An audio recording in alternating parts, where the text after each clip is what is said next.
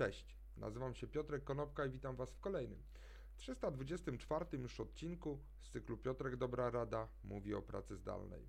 Dzisiaj powiem kilka słów na temat bezpieczeństwa i higieny pracy podczas pracy zdalnej.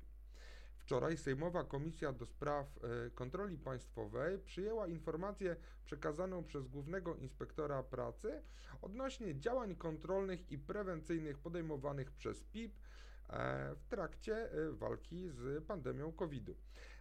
Tą informację przedstawiła Katarzyna Łażewska-Chrycko, która właśnie jest głównym inspektorem pracy i poinformowała Sejm, jak w ogóle wyglądała sytuacja w zakresie BHP w trakcie ostatniego roku.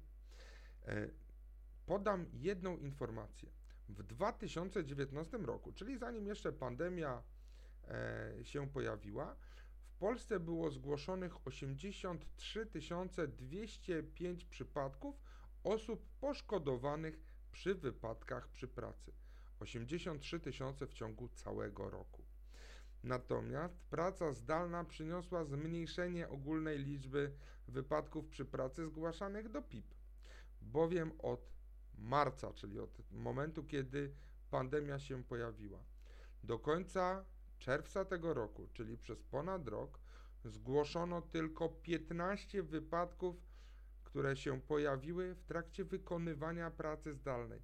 15 wypadków versus 83 tysiące.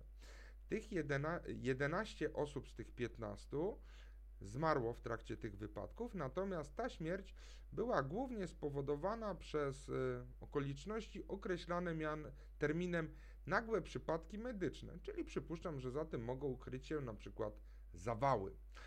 E, w trakcie moich spotkań z różnego rodzaju firmami, specjaliści do spraw BHP, działy kadr, działy administracyjne, bardzo dużo organizacji obawia się w ogóle wdrażania pracy zdalnej i telepracy, ponieważ kojarzy im się to właśnie z brakiem nadzoru i z tym, że nie patrząc na pracownika, ten pracownik może ulec e, wypadkowi. Ale teraz mamy twarde dane. 83 tysiące wypadków w 2019 roku. W pracy zdalnej przez ponad rok, przez 15 miesięcy tylko 15 wypadków, z czego 11 e, to były inne przypadki medyczne, takie jak na przykład zawał. Czyli mamy realnie 4 wypadki przy pracy w ciągu 15 miesięcy. Jeden wypadek na 3 lub 4 miesiące. Jeden wypadek na 4 miesiące versus 83 tysiące w 2019 roku to teraz się zastanówmy, czy praca zdalna nie jest rzeczywiście bezpieczniejsza dla naszych pracowników. Dzięki serdeczne, do zobaczenia i usłyszenia jutro. Na razie.